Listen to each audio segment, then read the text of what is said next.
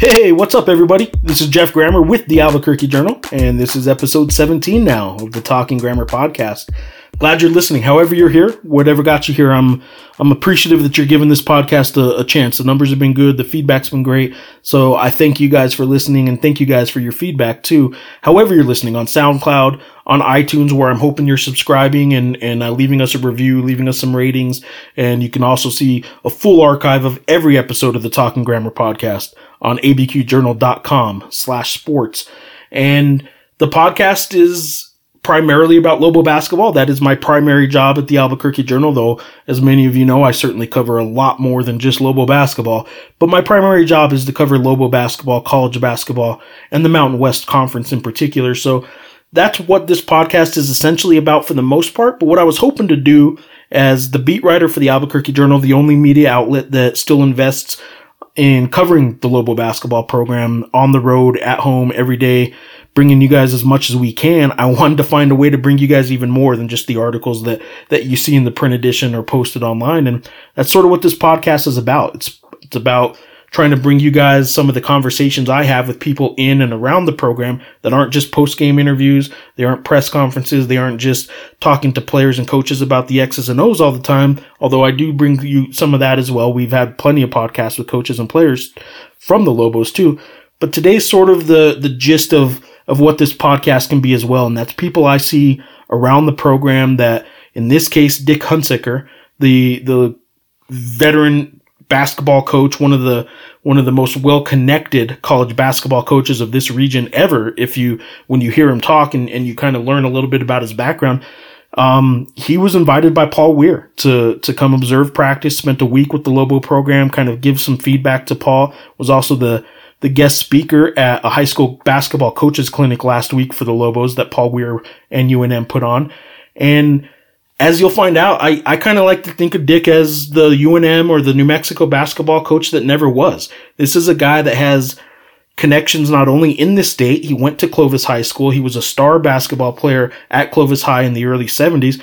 Then he goes on to play for Don Haskins and learn from the Bear at UTEP. He transfers from there, goes to Weber State, plays for Neil McCarthy, and ends up getting hired by Neil McCarthy to coach at Weber State. His first job out of college as a, on a coaching staff was Neil McCarthy, who went on to great success at New Mexico State.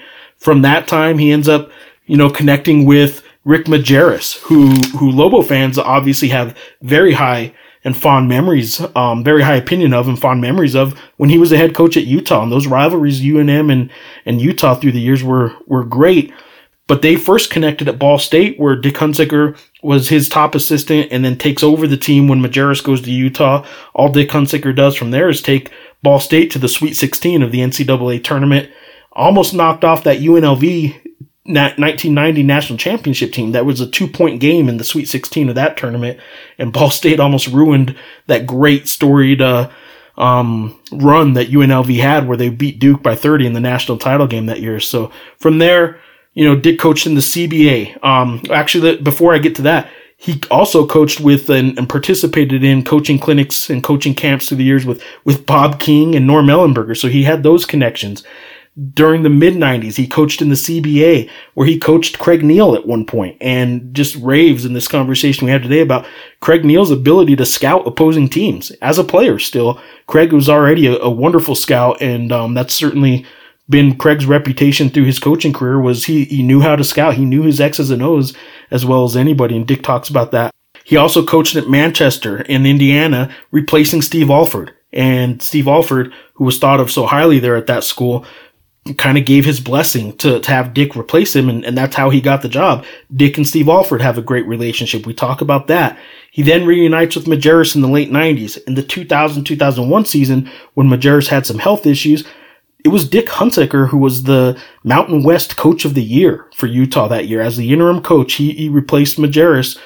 And when the UNM Lobos were looking for a new coach and to replace Fran Fraschilla before they hired Ritchie McKay, it was Don Haskins who was front and center. I was reading an AP article the other day about this from, from that era he was the guy stumping for Dick Hunsaker to be the Lobos' next coach. And a lot of people thought Dick Hunsaker would have been perfect for this job. Like I said, it's hard to find better or more connections to basketball in this state, in this region.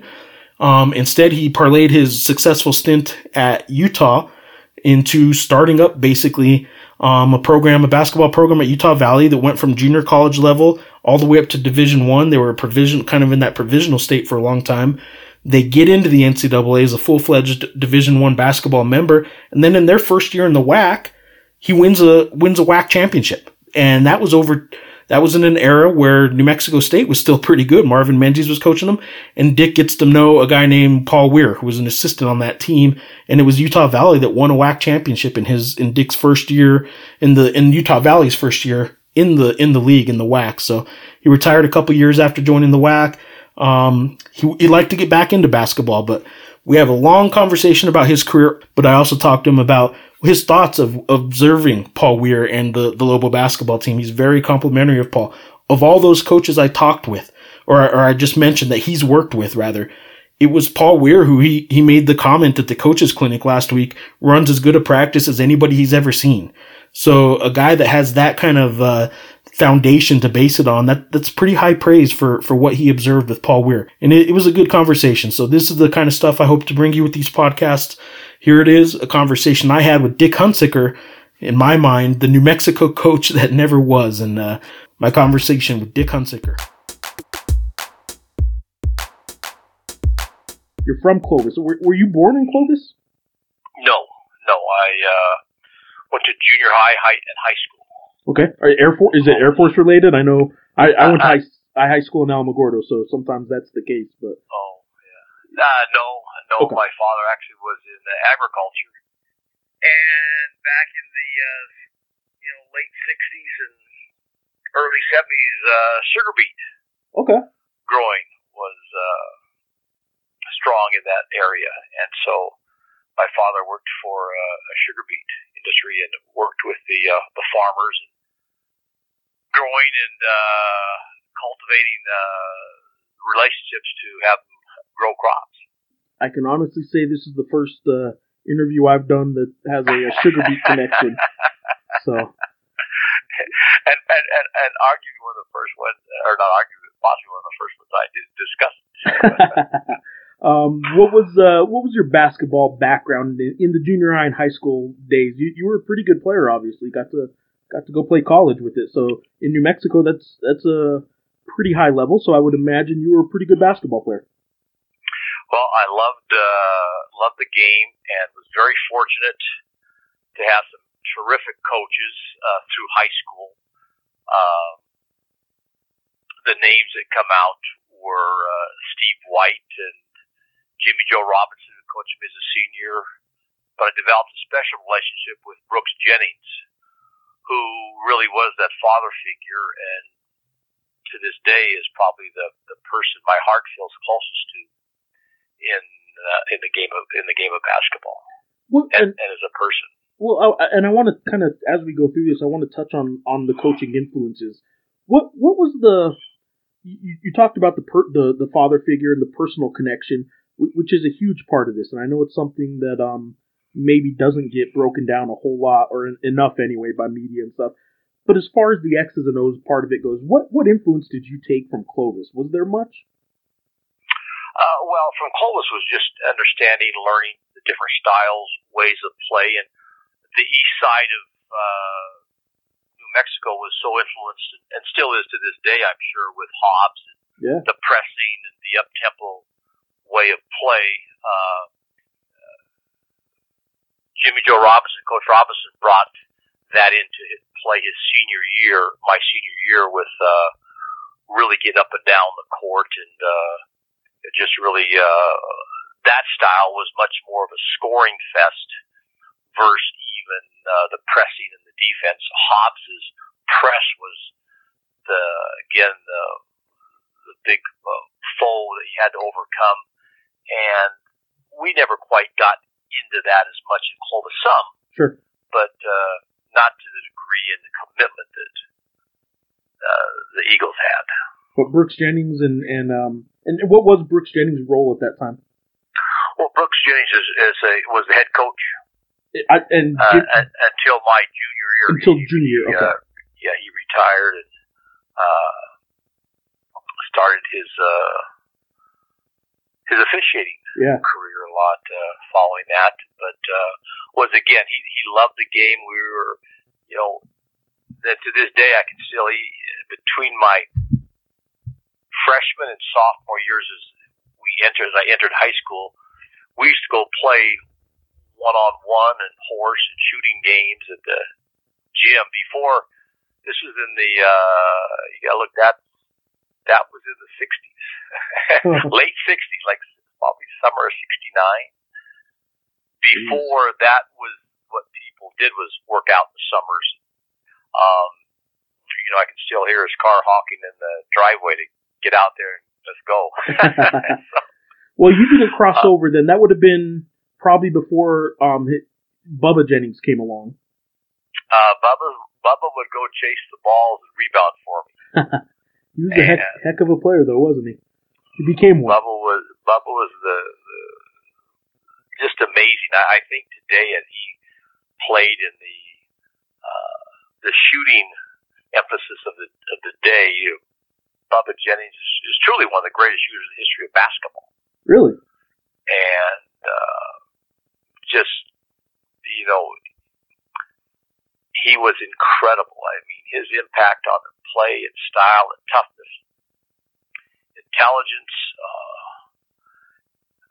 you know, he he he still is the standard. And anyone I've ever I've ever come across, and I've been blessed to been around many many great players and special players, but he is the standard of a dedicated, committed player.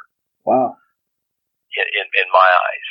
And that's obviously coming from someone who's come across a, a few players through the years, I would say. I've been around again a lot of guys at different levels, stages, and uh, Bubba is the best. Um, yeah, well, I, I guess let me to wrap, put a bow on on that part of this. I, I kind of want to know how often you were able to watch Bubba. He, he was obviously younger than you. Um, but did you were you able to go back and watch him, or, or how did you? Well, no, no. At that stage, I I, I got to see him a, a couple times uh, in camps in the, in the summer. Okay. And you know, Bubba was scratching for a scholarship. Yeah. Going into his senior year in high school. That's right. And then he just had the uh, incredible year and uh, um, had just a wonderful career at Texas Tech. Well, let me let me move on then to you. You obviously were good enough to get a, a scholarship of your own. Um, you played at UTEP. Was it? I guess I shouldn't assume. I assume you were on scholarship. Maybe you were a walk on. Uh, no. Okay. All right. Um, so you go to play for for Don Haskins, and I'm I'm curious in that short time that you were able to to play at UTEP with Don Haskins, what you you know what you stole for your coaching career from from the legendary from the Bear. Well, uh, as I've shared many times, Coach Haskins probably imp- imprinted my coaching philosophy more than anyone. Uh, as I say, uh, my first,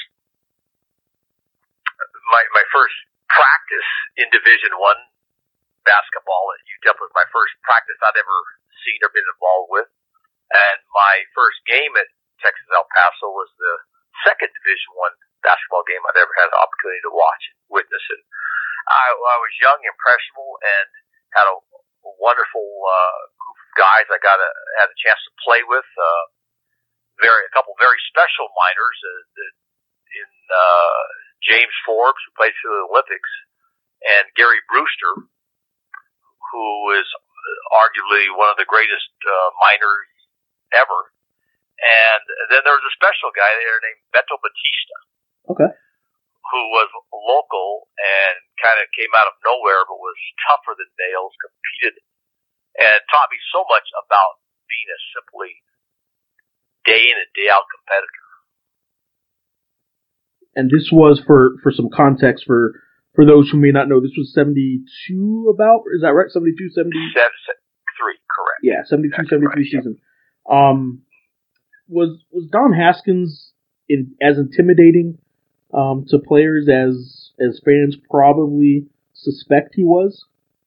I think it was a little bit more than they suspected because they never had that opportunity to actually be on the back practice court in the locker room, and uh, you know, Coach Haskins was a uh, uh, a disciplinarian. His teams went out and you know competed, and the expectation that every day, every play at practice was going to be at the maximum effort uh, was really uh, what his program was built on, and uh, his defensive emphasis, uh, intensity, and, uh, and and and defending and rebounding. I mean, that's what you know, he won a national championship with.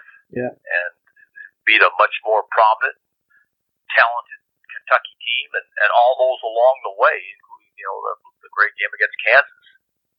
And so, uh, you know, that was very impressionable as I went through that freshman year and uh, had a chance to see the teams who we played and see the style and, and experience. Um, you know, it was a, uh, a very, again, very impressionable on, on what happened to me and, and really didn't know how it was going to impact my future, but it certainly has and did. Well, you, you shared with me when I saw you here in Albuquerque uh, over the weekend or last week and, and over the weekend. Um, when was the first time players started talking in practice at a typical uh, UTEP yeah, practice? Yeah, you know, in, in this day of everybody has to uh, have everything explained to them, and you know, we don't. Uh, you know, before we used to be, you know, kids ask why. Today you have to have an explanation before. They're not even don't even need to ask why because you have to justify everything, you know, to to, to young people and players. And, uh, you know, and I and I say this is really not an embellished story. That from I would say it was it had to be late January to early February before anybody including the great James Forbes or Gary Brewster or Beto Batista, opened their mouth to ask a question. Uh, even even if it was not not not the, not not not the context of questioning what was going to happen or how it's like just if you just might not quite heard it or understood it. Nobody, you know, it was a very uh, intense and serious atmosphere, and so uh, yeah, I always chuckle when guys uh, sometimes you have somebody that has too many questions uh, as a coach, and uh, maybe uh, they could should listen a little bit more and yeah. just apply it. I I, I often share that story with with my teams through the years nobody ever opened their mouth until January. But respect. I mean, there there was respect in the and um, it wasn't you, you your memories of, of Don Haskins and UTEP are certainly fond ones, I, I gather. Absolutely. I have, again, just a, a special time, special era, and again, obviously a Hall of Fame coach. Yeah. And one of the greatest that ever uh, coached the game and, and taught the game in the manner that he did, and, and so many, in so many instances, over significantly overachieved his talent level. I know he uh, he had influence well beyond the year you played um, there, but you went from there and kind of had a connection that New Mexico basketball fans will know too. You you went from there to play at Weber State, and who was your coach at Weber State? Well, I, I went to, to I transferred to Weber State from from Texas El Paso, and uh, an assistant coach was Neil McCarthy.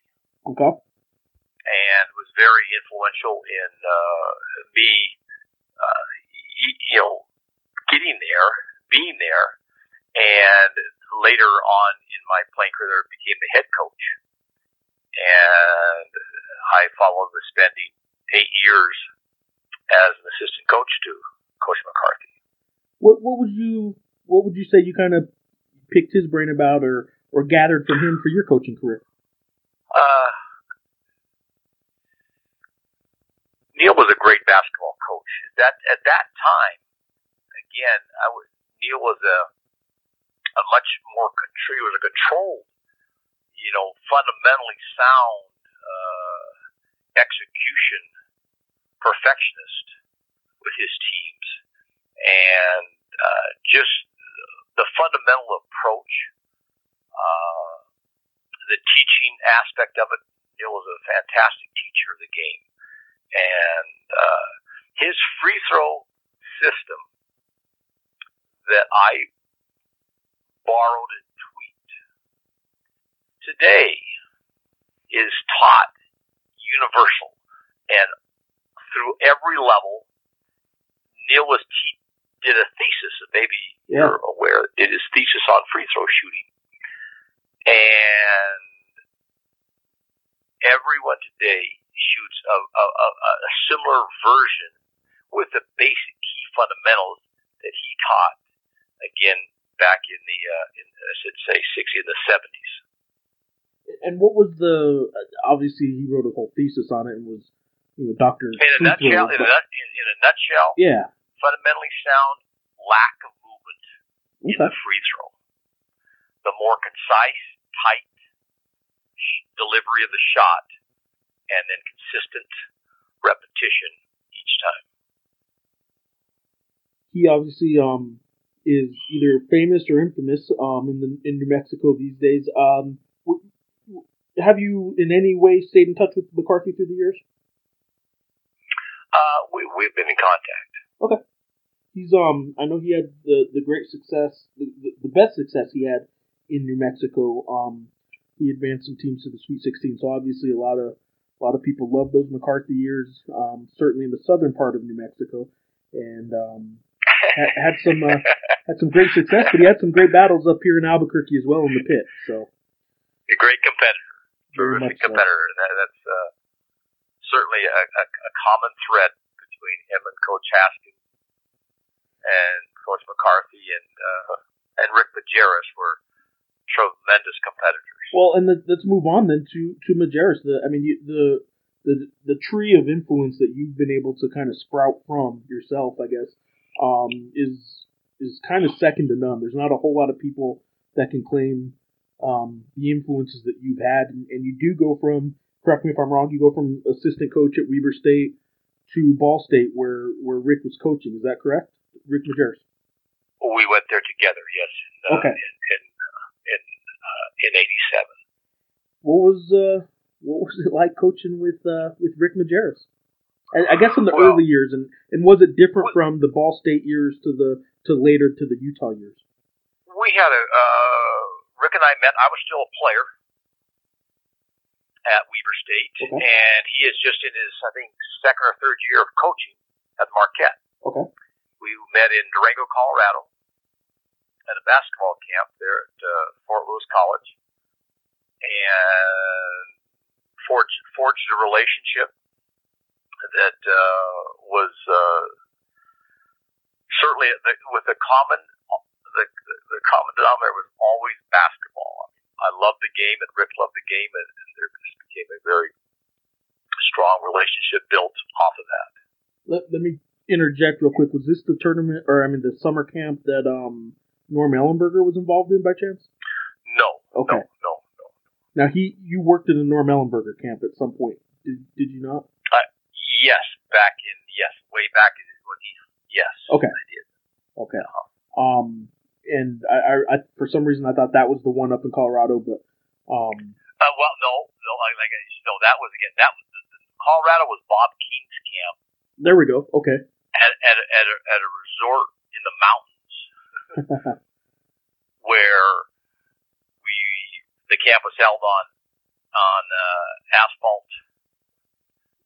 So you guys were doing of stuff outside. So we were all outside, and uh, uh, Okay. again, Norm was the assistant coach, and we all know that Yeah. Coach Norm probably did, and- and I think it was true. I don't remember ever seeing him with the shirt on. He needs to get some sun. Yeah. So so you knew Bob King and Norm Ellenberger through some of those. Yes. All right. So the Majerus bond though, you, you do meet at a camp. You guys have that that bond, and the Ball State years, you had a pretty good run. You had a re- the Ball State the Ball State years, uh, as I was share, uh, the two years we spent together in, in Ball State put together an incredible run uh, from a, a, a, school that really didn't have a, a tradition and just put together uh, the funnest years. Where a team that was we were, we were nationally ranked uh, and upset uh, Pittsburgh the, that was the first, eighty nine. In the, first, in the first round of the NCAA tournament, and just uh, just really, uh, and and you're talking in Hoosiers where they really embraced the team and uh, you know when winning winning was you know sometimes winning is a relief versus being fun and exuberant. And Right.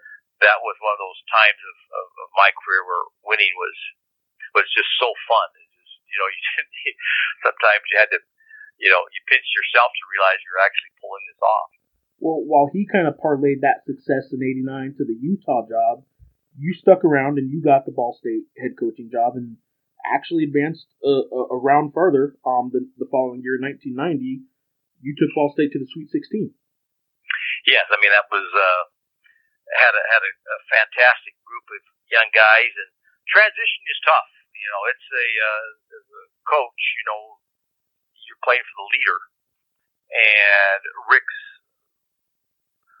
well again, like those mentors, was a very strong, different, uh, intimidating uh, figure, and his uh, strength was that discipline, and so when you're taking over for that, and uh, my physical stature doesn't exactly lead to the same presence of a Haskins or a McCarthy or even or Majerus, Sure.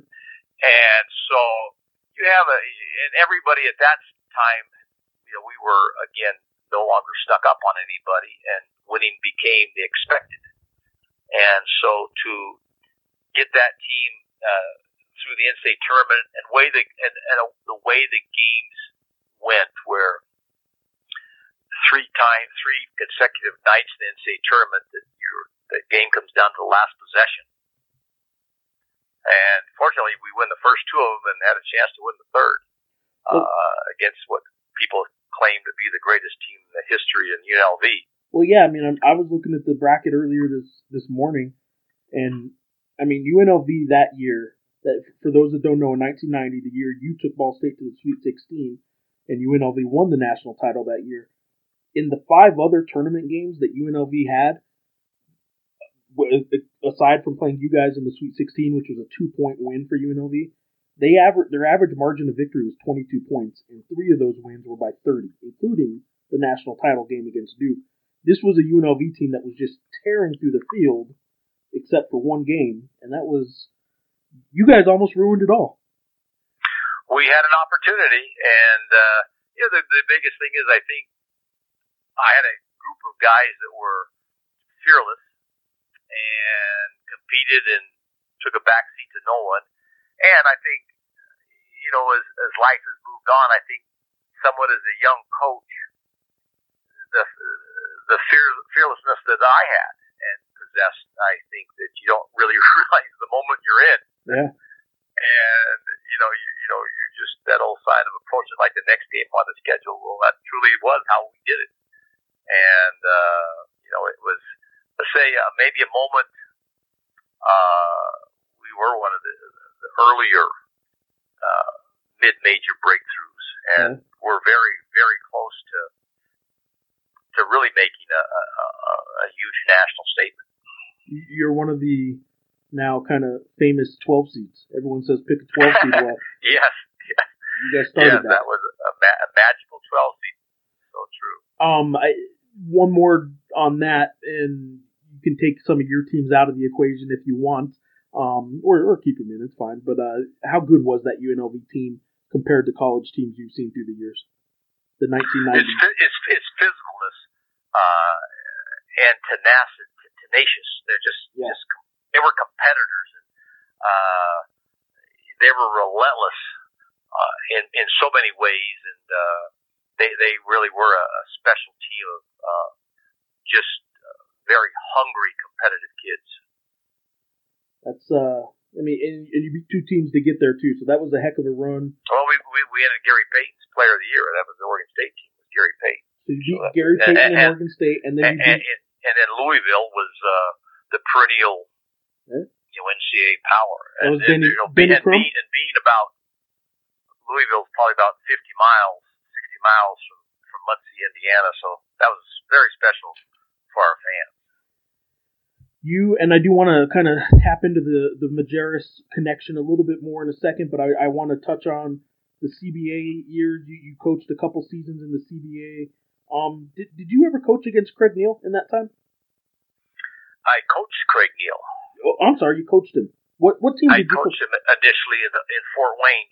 Oh, okay. Uh, when I uh, left uh, Ball State, and uh, Rick Barry, the Hall of Famer Rick Barry, was the head coach, and uh, Clifford Ray. Those two had teamed up to win the uh, World Championship with the Golden State Warriors, and so I got to spend a couple months with those two, which was uh, again another career highlight, hearing all their stories and uh, tales of the past, and uh, that was really a, a wonderful time. And I've often said probably no none of the old timers that uh, that uh, missed.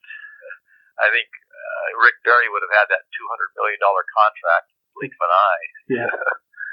today, and uh, what a, a fabulous player and, and, and a great coach. And um, I have all the respect in the world for him.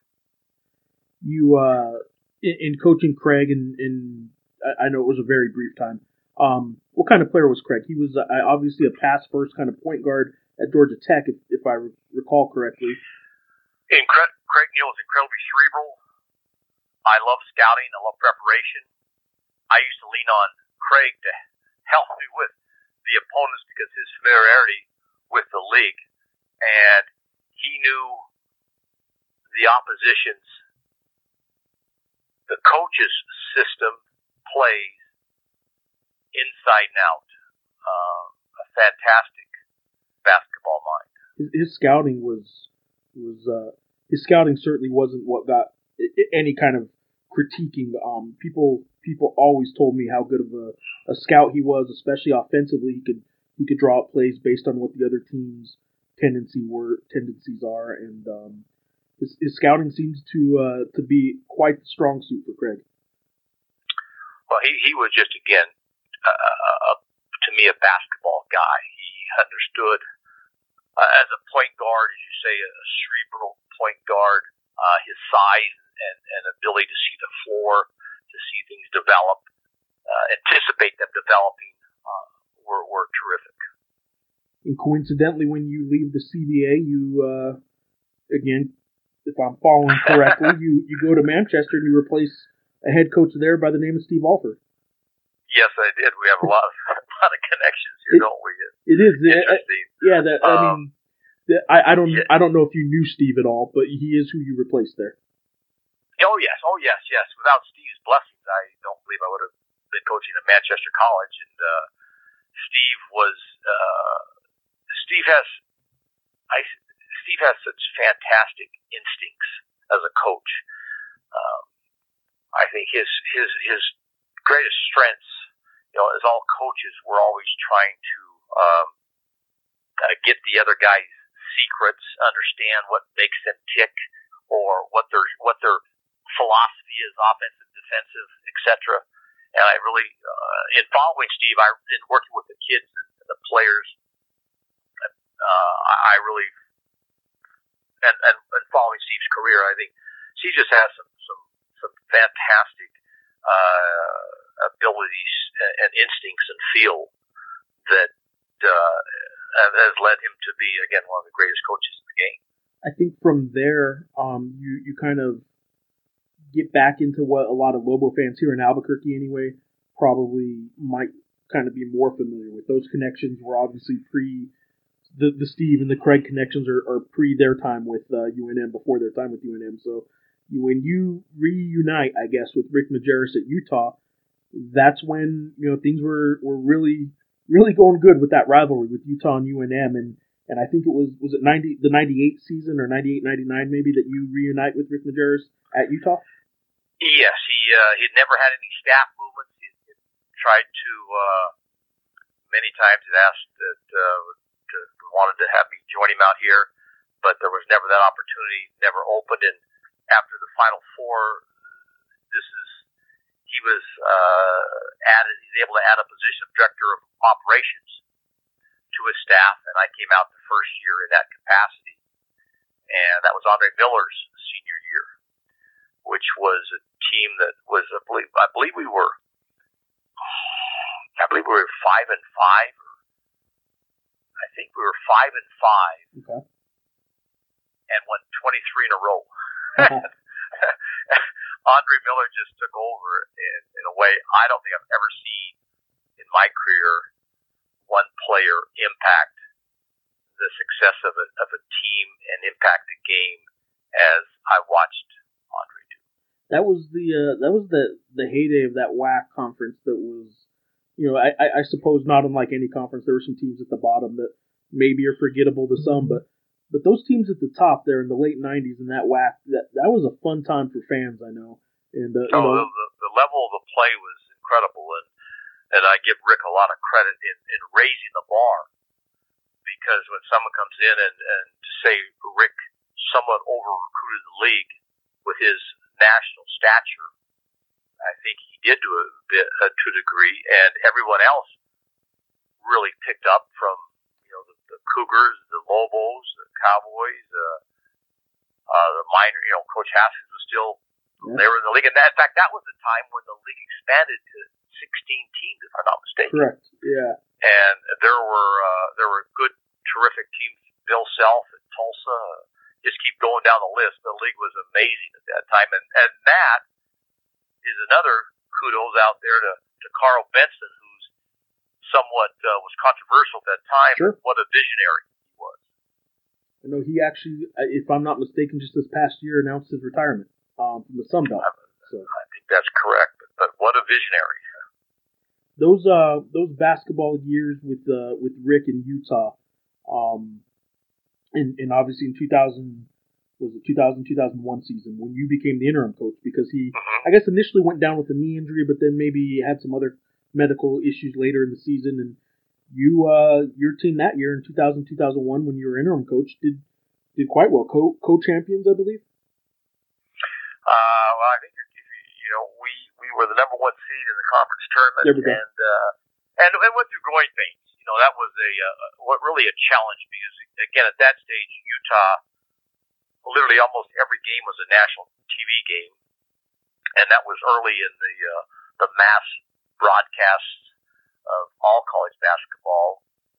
It was all you know preset to, to have the Utes of Majerus on yeah. And so every game, every uh, they had the midnight plus the midnight madness was there, midnight yep. what was called the midnight snack, and so you know we had we must have had five or six tip offs, 10 p.m.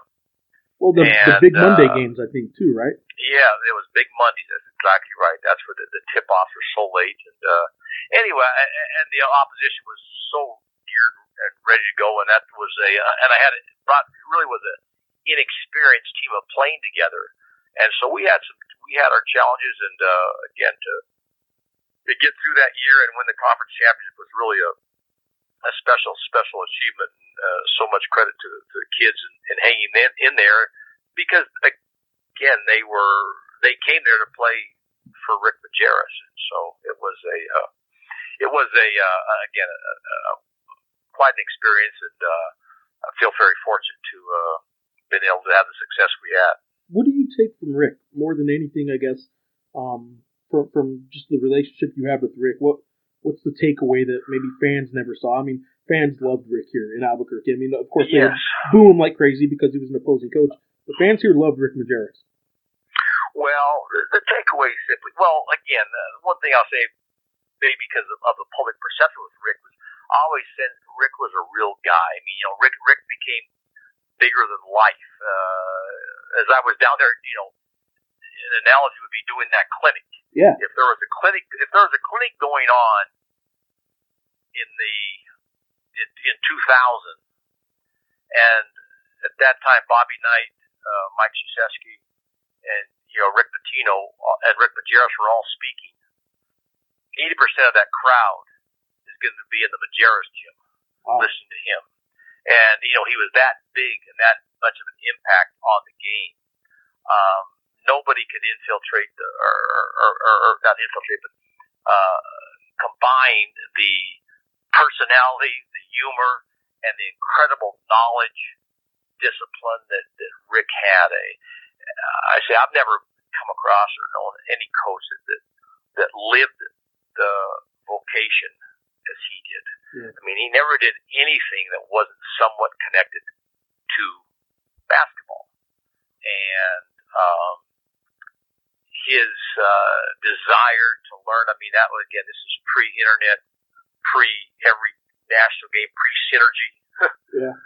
That in learning what the guy down in, uh, you know, I used to use an analogy, what the guy was doing in Tucumcari with his matchup zone, you know, Rick was going to go find that guy Really? and and talk with him, and just that was his personality. He would just seek out to learn so much about the game, and and ultimately, I think sometimes uh, that might have uh, in his latter days at Utah frustrated him because he was such a wealth of knowledge. He knew so much about the game. He had coached, you know, he had on that team, you know, Keith Van Horn, Mike Doleac, uh, Andre Miller. I mean, three of uh, arguably just those three could be as good as elite WAC players ever in the history of the, of the conference, and he had them all at once. And I, I think you know, then they graduate, and his and again Rick's vast knowledge.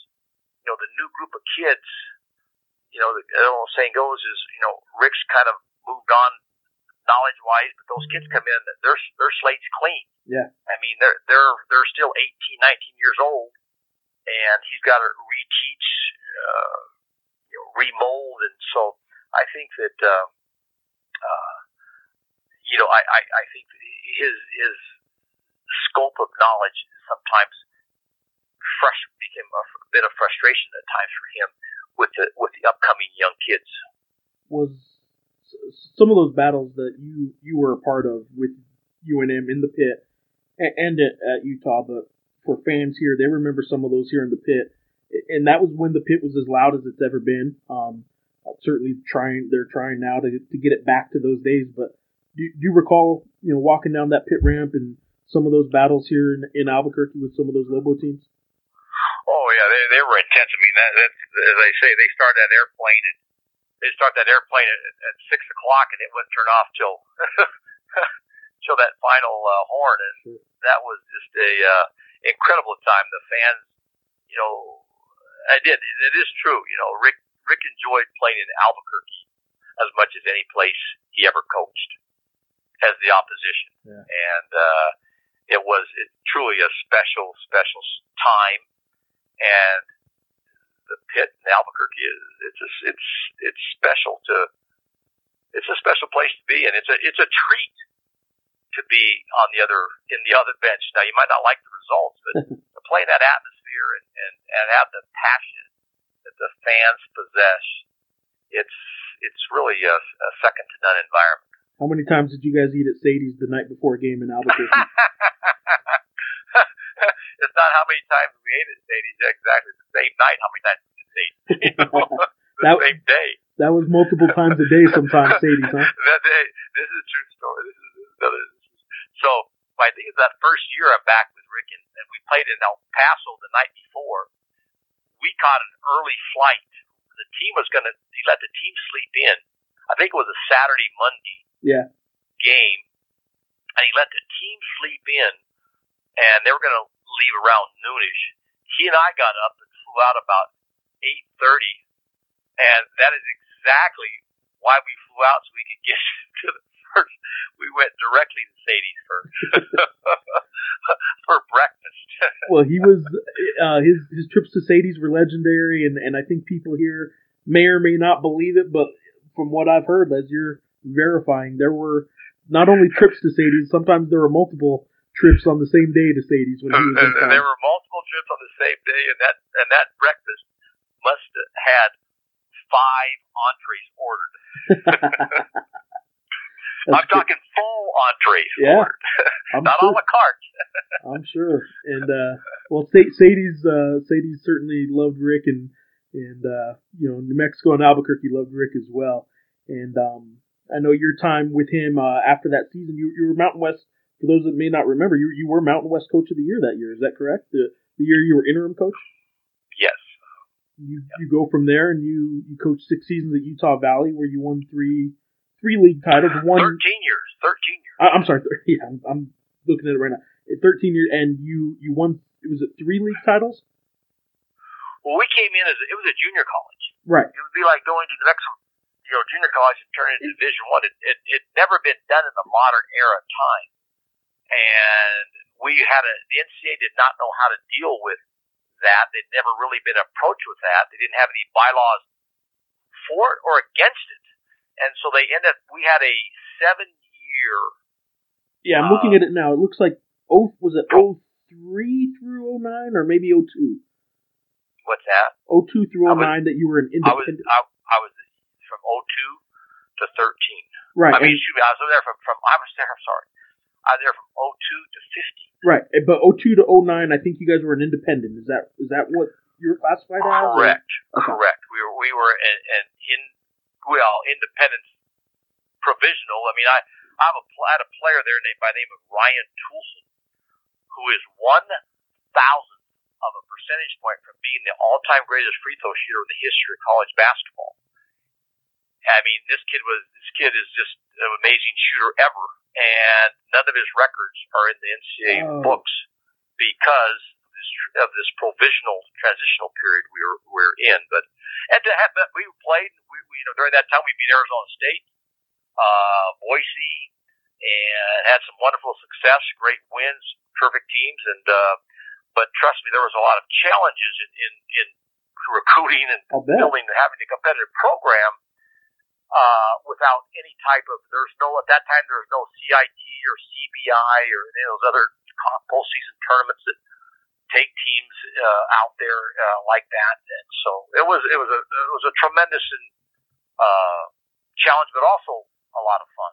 I'll bet. And you uh, in the latter years you you reunite yourself, I guess, with with the WAC when Utah Valley joined in. I think was it twelve or thirteen. Uh, we were. I believe it goes. We were actually admitted to the league in the fall of 2012. Okay. And were full fledged. Then competed in 13. 14 as a full fledged member, and that was a bit of a, a, a I don't want to say it was a frustrating time for me because we had tried to get in the WAC for a couple of years and, and were pushed aside. And then when the league imploded, yeah. um, we were admitted. But during this period of time in your recruiting, you know, when you're recruiting to play for, huh, and your stats don't even make the record books, that's really difficult sure. to recruit. And then, and without certainly any hope of it, every kid's dream to go to the NCAA tournament and all those different things. And then all of a sudden we're in the league and we have perennial power left in the, in the Aggies and, um, Seattle had already gotten to the WAC and there are some, some very competitive, uh, uh, teams that, uh, that, that was a, a while. And so I was, uh, that took a while for the recruiting to, to catch up. Right. I know you picked up. Uh, I mean, you did win the WAC your first year. Um, winning the first, winning the WAC the first year, and and, and uh, was was was arguably the biggest achievement of my career. Really, because uh, well, again, just from where we at, where we were at, and what we were doing to win the WAC over the uh, the Mexico State Aggies was, was very special that New Mexico State Aggie team was one of the best groups that been that they had put us been assembled down there. And uh, somebody was just talking recently. I heard about you know they they almost they knocked off. Well, they came in overtime with an overtime knocking off San Diego State. Yeah. In the uh, in state tournament that year, we we lost in the semifinals of the conference tournament. But in the regular season was well, yeah, that that, that 13-14 season for for listeners who may need names to sort of recall what Aggie team that was, that was Daniel Mullings was their was their lead guard there. They had they had some size. They had Chili Nephawe, the the big man inside, six foot ten, and just built like a, a, a football player. I mean, he was huge. And Sim Bhullar was on that team, and that, that was a good, as you said. That I mean, that was a, a heck of an Aggie team. That was one of their really good ones. That, that was a great Aggie team, and uh, I'm not sure how they fared against the Lobos, but uh, the architect of that team is now running coaching the Lobos. So. Well, let's let's fast forward then to so you, you were here last week. Um, it, it was that time in the WAC where you you start to get to know obviously the New Mexico State Aggies, and and at that time an assistant coach on that team was Paul Weir. Um, before we get to last week, that that's the connection, I guess, of with Paul Weir. But what was it like coaching against the Aggies, and, and what was Paul Weir's influence on those teams? Marvin Menzies clearly the head coach. We we we know that. But did Paul have an imprint on those teams that you can recall? Well, again, I think exactly his, his uh, tenaciousness, his meticulous uh, attention to detail. I think his, uh, and obviously, again, his recruiting impact was all over that team. I know the guys, some of the guys I mentioned, Daniel Mullings and, and Sim Bhullar, and some of those Canadian connections that uh, Paul, obviously being from Canada himself, um, he he was the uh, at least the starting point on the recruiting of a lot of that roster and a lot of the NMSU rosters through the years. Well, yeah, again, the uh, the personnel level at New Mexico State was, I think, enviable to certainly not only to myself but to and, and a lot of folks in the land of enchantment, uh, but nationwide. And uh, Paul Weir's reputation grew quickly, has, has grown uh, rapidly, and his uh, acumen as a basketball coach, I know his, his defensive uh, imprint he had on those Aggie teams uh, was was tremendous.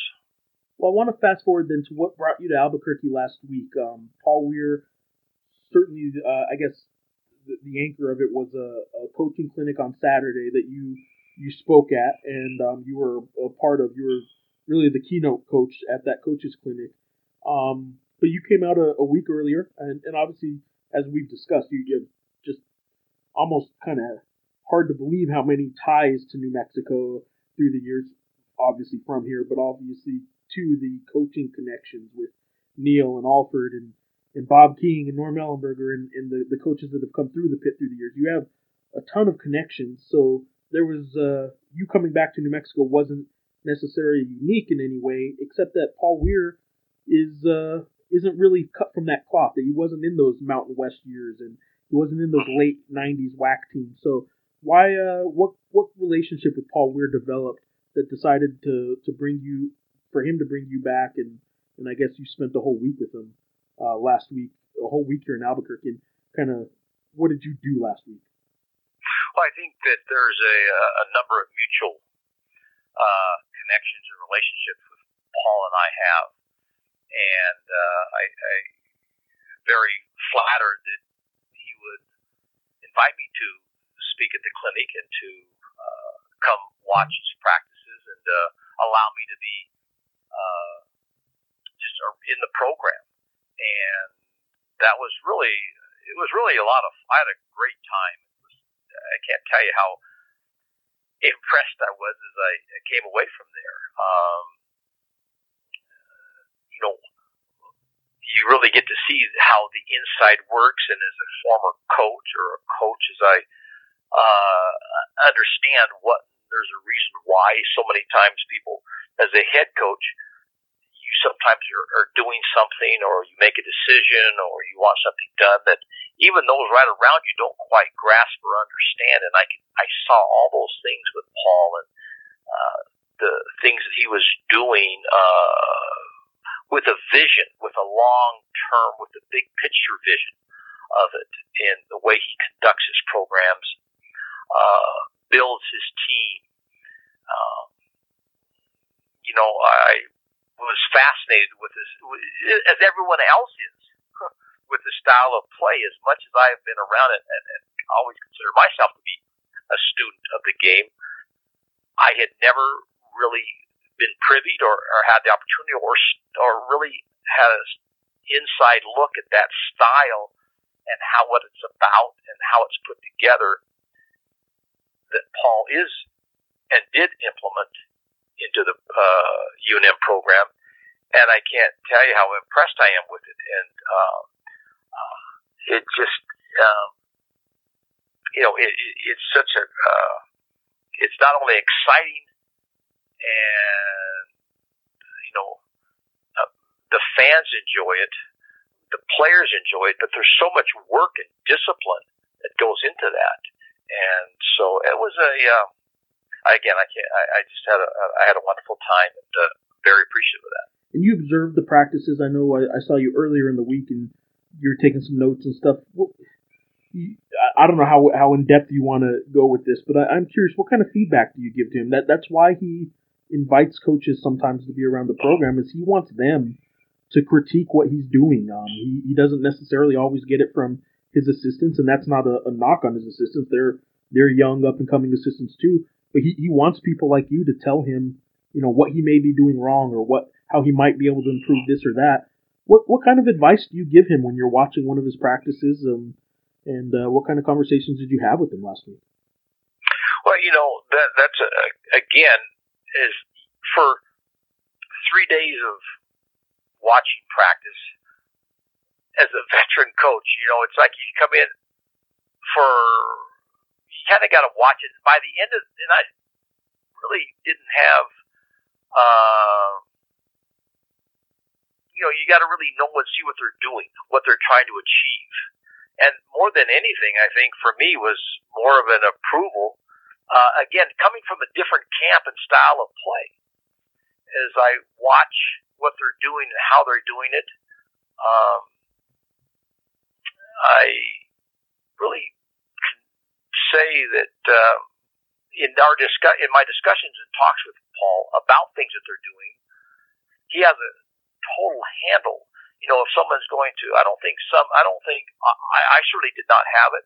And if you come in and are going to uh, uh, explain the weaknesses and the the, uh, the and the uh, loopholes of what he's trying to achieve and do with his team, I think he's going to be two or three steps ahead of you, and he knows what his objective is.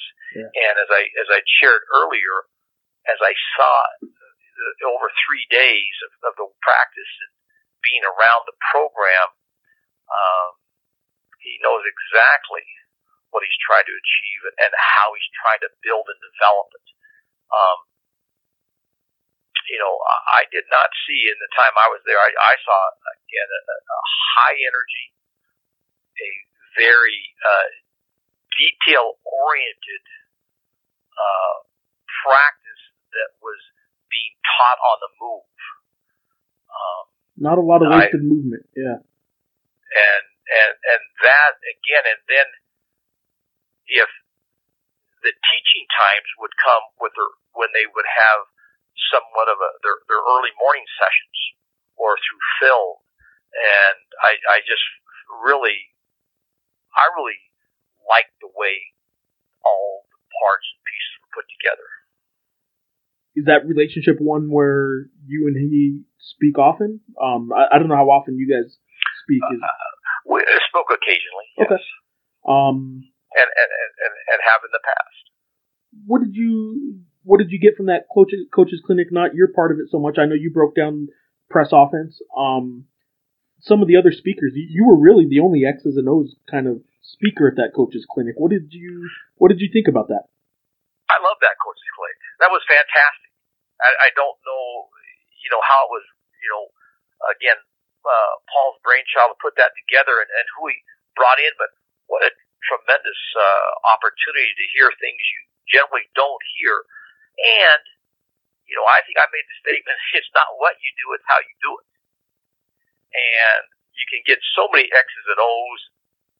There's so many different successful type of philosophies, but it's all the things around it that make it is a success. And so having his strength and conditioning coach address the group. The, I love the analytical. I mean, that's the the wave of the future. The psychologist, uh, you know, Coach Snow's presentation was superb with, uh, you know, how to how for a college coach to transition into D1, which is a, you know, everybody wants to progress their careers. It might it might have been for the junior high coach to progress to the high school. Yeah. Uh, I just thought it was a, a very uh, is a special clinic that uh, uh, I, I hope those that were in attendance were very appreciative of. Well, I'll ask one more for Lobo fans listening, and that's you watched three practices.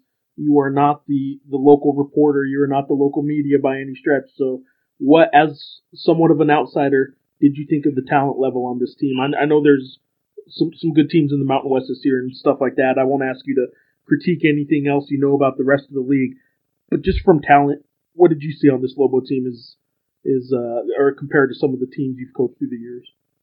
Well, I think it, it's it's going to take some time to put everything together to, to totally get committed to uh, the, the system that's being played and the the energy level that and discipline that's uh, required.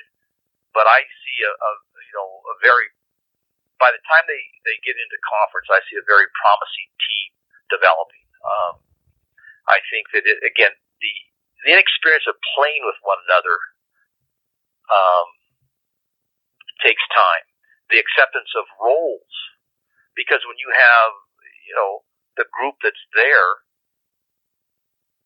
that come in for different reasons, um, once they totally put their self agendas in their locker and, and leave it there, then I think that I think they have a, again a, a really bright future. Dick, what's next for you? You you want to get back into basketball? Uh, I like to do something. You know, I, I think I have uh, I still have energy, passion. I love the game, and uh, um, you know, I don't I don't have any uh, agenda to to what or where. Or I, I just I, I would enjoy you know, the right scenario being involved with the game. Look, I, I, I, certainly appreciate this is a lot longer than the half hour I told you it would be, so I, I appreciate the time on this. Um, the, the connections to this program that I cover and to New Mexico in general, I, I think are uh, just really amazing to me. That um, you, you almost seem like the New Mexico coach that that never was, I guess. You, you and and you might have been up for it, I guess, at one point too. But um, that's a, that's a unique statement. the, the, but uh, you know, I'll, and I enjoy this with you too because I can just feel your passion and your love. You, you have that, and you, even our this is our little conversation you shared back in New Mexico State days. Yeah, I can tell how much you love this. So that that to me, I that's that at this stage for me that that means a lot because that's uh, that's how I am, and, and I love those that, that love the game. Well, I appreciate you saying love that. That does, that means a lot because I do love it. I, yeah. Look, my my worst yeah. day at work, I'm I'm covering a, a game, so that, that's nice. Can't beat that. Well, there you go. There you have it. There's my conversation with Dick Hunsaker, a guest of Paul Weir's last week around the Lobo program to watch practice, to be a guest speaker at the high school uh, coaches clinic that UNM had in the pit last weekend. So thank you very much for the time, Dick, for for sharing all those stories, and thank you, listeners, for listening to episode 17 now of this Talking Grammer podcast. I will give you my usual ask right now if you are subscribing on iTunes please give us a rating, give us a review, do what you can there. I'll always take the feedback for future guest ideas, whatever you guys think um, about the podcast. I, I do want to share this, uh, share these conversations I have on the beat with you throughout the season coming up. I know uh, uh, the, the, audio quality isn't always all that good. This was a, a, recording from my phone. Sometimes it'll be in an airport. Sometimes I'll just have my digital recorder with me at a practice, and I may just you know strike up a conversation with somebody there. So uh, as best I can, I will will get the audio right for you. But for the most part, these are just sort of conversations that come up on the beat. So um, I do appreciate you listening. I know next week there'll be the Mountain West Conference Media Tournament or Media Conference rather. The preseason polls will come out. I think the Lobos will probably be picked third in the Mountain West in the preseason. They could have been second on a lot more ballots prior to the Jaquan Lyle to the to the Jaquan Lyle um, injury, the ruptured Achilles from last week. But I still think they'll be third in the Mountain West in the preseason polls.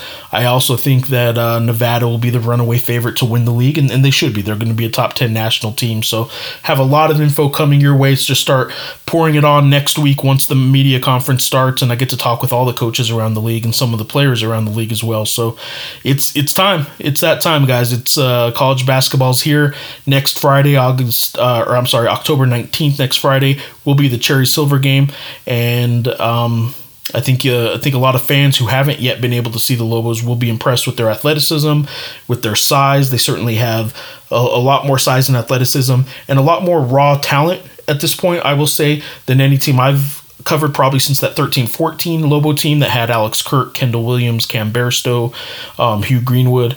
The the first year of the Craig Neal era. That that team, this is probably the most talented I've top to bottom that I've covered since then. So um, people will like seeing it. Uh, got a long way to go before I can tell you if they're going to be quite as good as last year's team began or became at the end of the season because they clicked from a chemistry and a buy-in standpoint that this year's team hasn't shown yet. But but how could they? They, they haven't played any games yet. So um, we'll see if they if they buy in like last year's team.